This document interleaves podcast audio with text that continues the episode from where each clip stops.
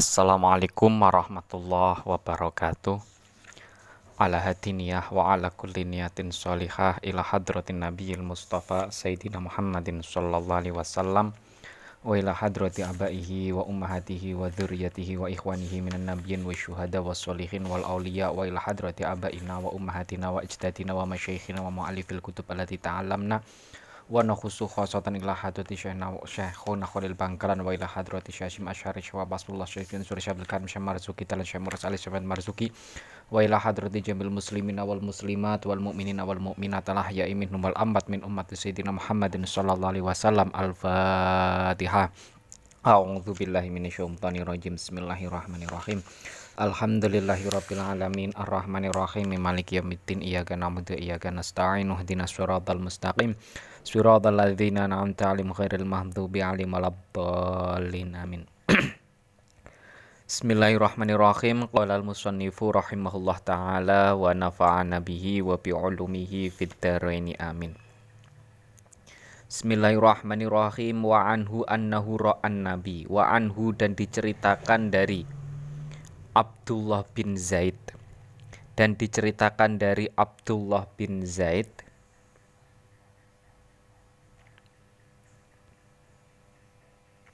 annahu sesungguhnya Abdullah bin Zaid itu ro'a melihat. Itu ro'a melihat an-nabiya pada kanjeng Nabi sallallahu alaihi wasallam. Melihat Ya'khudhu mengambil. Siapa Nabi? Ya'khudhu mengambil siapa Nabi? Liudhunaihi untuk membasuh kedua telinganya Nabi. Liudhunaihi untuk membasuh kedua telinganya Nabi mengambil ma'an pada air ma'an pada air ghairul ma'i selainnya air ghairal ma'i selainnya air alladzi akhadahu yang diambil oleh Nabi alladzi akhadahu yang diambil oleh Nabi liroksihi untuk membasuh kepalanya Nabi. Liroksihi untuk membasuh kepalanya Nabi. Akhraja mengeluarkan hu pada hadis siapa? Al-Baihaqi Imam Al-Baihaqi Wahwa adapun hadis indah muslimin menurut Imam Muslim min hadzal wajhi dari sisi ini, dari tema ini, bilafzi yakni menggunakan kata, menggunakan diksi, wa masaha biroksihi bimain ghairi fadli yadaihi, wa masaha dan membasuh siapa nabi. Wa masaha dan membasuh siapa nabi biroksihi pada kepalanya nabi. Biroksihi pada kepalanya Nabi bimain menggunakan air. Bimain menggunakan air ghairi fadli yadehi selain air sisa membasuh kedua tangannya Nabi. Selain air sisa membasuh kedua tangannya Nabi. Wahwa al mahfudhu wahwa adapun lafat itu al mahfudhu yang dijaga. Itu al mahfudhu yang dijaga.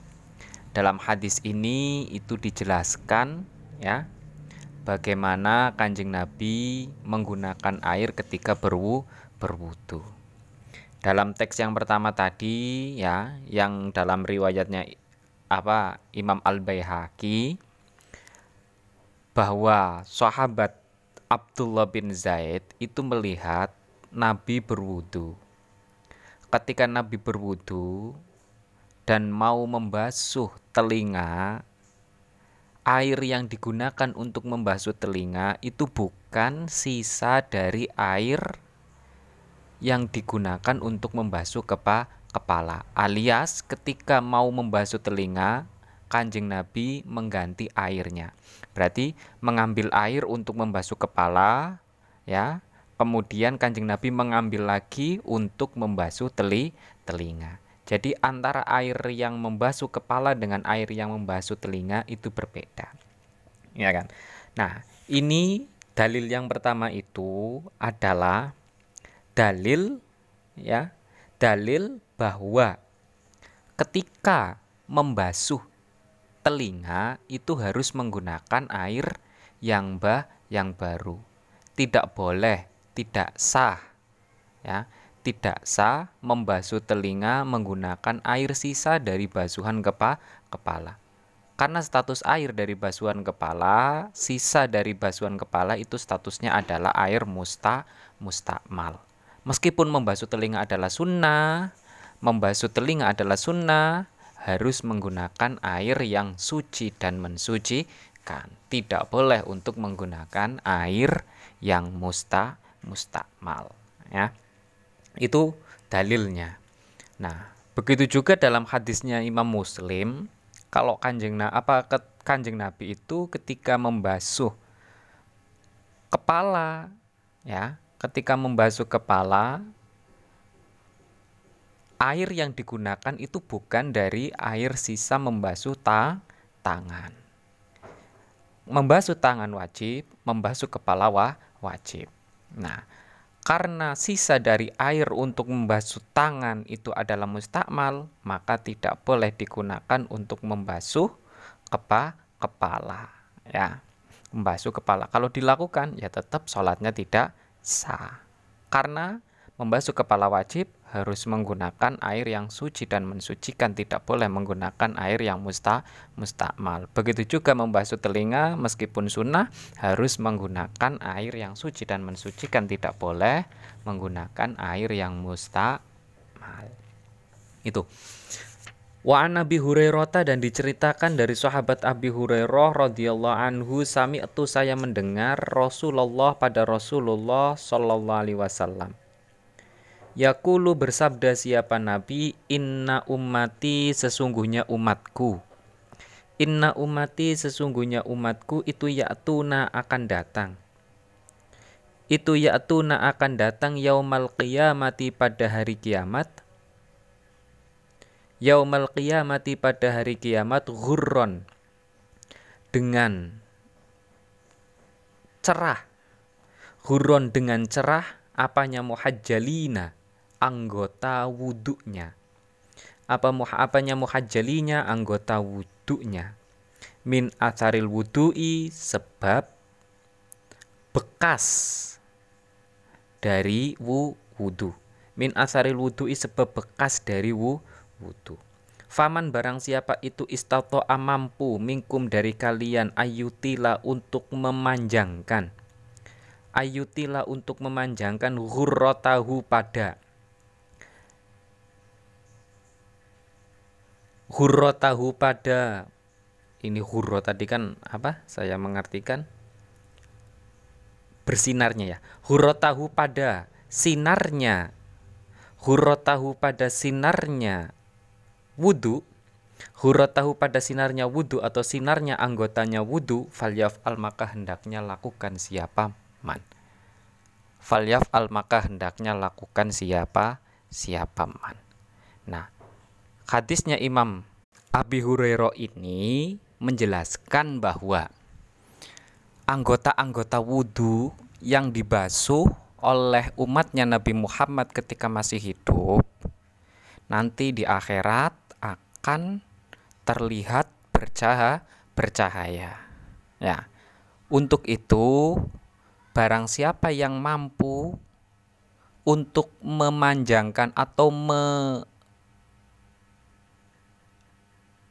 memperbanyak untuk memperbanyak cahaya itu di anggota badannya di akhirat kelak nanti, maka hendaknya lakukanlah.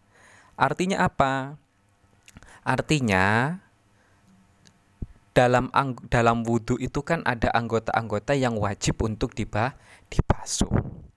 Ada sesuatu yang sunnah untuk dibah dibasuh, ya kan?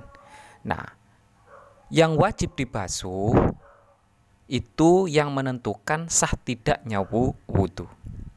Yang sunnah untuk dibasuh itu tidak menentukan sah tidaknya wudhu tapi itu menambahkan nilai positif dari wu dari wudhu ya kan nah secara kalau kalau cuma membasuh yang wajib saja berarti di akhirat nanti yang bercahaya itu yang wajib saja. Nah Makanya di sini faman istato amingkum ayyutila ghurratahu itu adalah anjuran supaya membasuh anggota-anggota yang sunnah ju yang sunnah juga ya.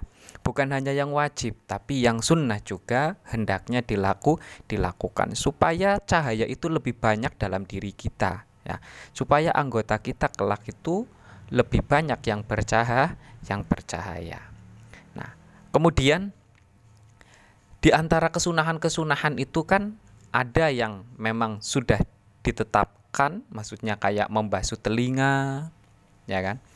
Ada apa anggota yang terpisah dari anggota yang wajib, ada yang sunnah ini anggotanya bersambung dengan anggota yang wa yang wajib. Saya contohkan adalah membasuh tangan.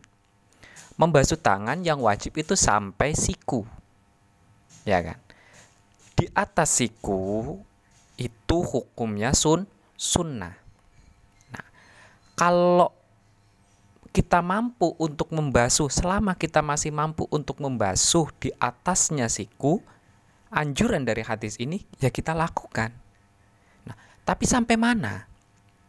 Ya dalam masalah tangan sampai mana? Batas akhir kesunahan membasuh tangan itu sampai mana? Ada yang mengatakan di atas siku sampai pundak, ada yang mengatakan di atas siku separohnya tidak sampai pundak. Nah, kalau di kaki ada yang mengatakan sampai lutut, ada yang mengatakan separohnya di atas di atas mata kaki separoh di bawah lu di bawah lutut. Nah, itu kalau wajah itu membasuh seluruh wajah dan sekitarnya bahkan di antaranya adalah leher orang yang berwu, berwudu. Nah, itu dianjurkan. Tapi bahasanya faman istato'a. Bahasanya adalah dianjurkan saja, tidak sampai diwajib diwajibkan. Itu ya. Kalau mampu untuk memperpanjang itu, maka lakukan. Kalau tidak ya, kalau terburu-buru dan lain sebagainya, ya nggak usah nggak apa-apa. Karena itu bahasanya faman istato'a saja. Ya tidak sampai wa tidak sampai wajib. Bismillahirrahmanirrahim satu lagi. Wa an Aisyah diceritakan dari Sayyidah Aisyah radhiyallahu anha qalat berkata siapa Aisyah? Karena ada siapa an nabiyyu Kanjeng Nabi sallallahu alaihi wasallam. Itu yuk jibu mengagum mengagumkan. Itu yuk jibu mengagumkan hu pada Nabi apa atayamunu apa atayam munu mendahulukan anggota kanan? Apa atayam munu mendahulukan anggota kanan fi tanah olihi? Ketika memakai sandalnya Nabi, watarot julihi dan ketika ketika sisirannya Nabi menyisir rambut. Ketika menyisir rambutnya Nabi wa dan bersucinya Nabi wa fi dan segala aktivitas Nabi kullihi seluruhnya muttafaqun alaih ay hadza muttafaqun alaih. Nah, hadis ini ya secara jelas ya itu adalah menjelaskan tentang kesunahan untuk mendahulukan anggota kanan dan mengakhirkan anggota ki anggota kiri ya kan wal hadisu dalilun ala istihbabil bid'ah bisyak bisyakir roksi al aiman fitarujul wal ghusli wal halki wabil wabil mayamuni fil wudu'i wal ghusli wal akli wa syurbi wa ghairi dhalik. Hadis ini secara menunjukkan disunahkannya untuk mendahulukan anggota kanan ya dan mengakhirkan anggota kiri ketika memakai sisir, ketika mandi, ketika mencukur rambut, ya, ketika berwudu, ketika mandi, ketika makan, dan ketika mi, minum dan selainnya.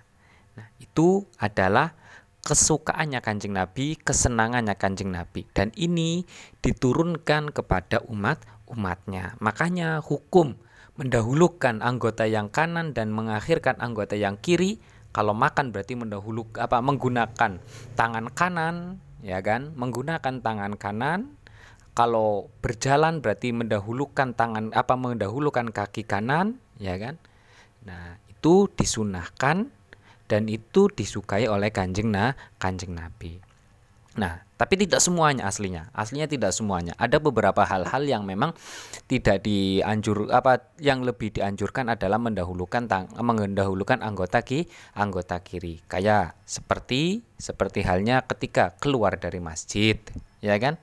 Keluar dari masjid dianjurkan menggunakan kaki kiri. Ya, masuk ke toilet itu dianjurkan menggunakan mendahulukan kaki kiri, kaki kiri itu. Jadi hal-hal yang baik itu di, dilakukan ya, dilakukan dengan mendahulukan anggota yang kanan, hal-hal yang tidak baik ya dalam artian kotor itu didahulukan anggota yang kir yang kiri. Itu ya.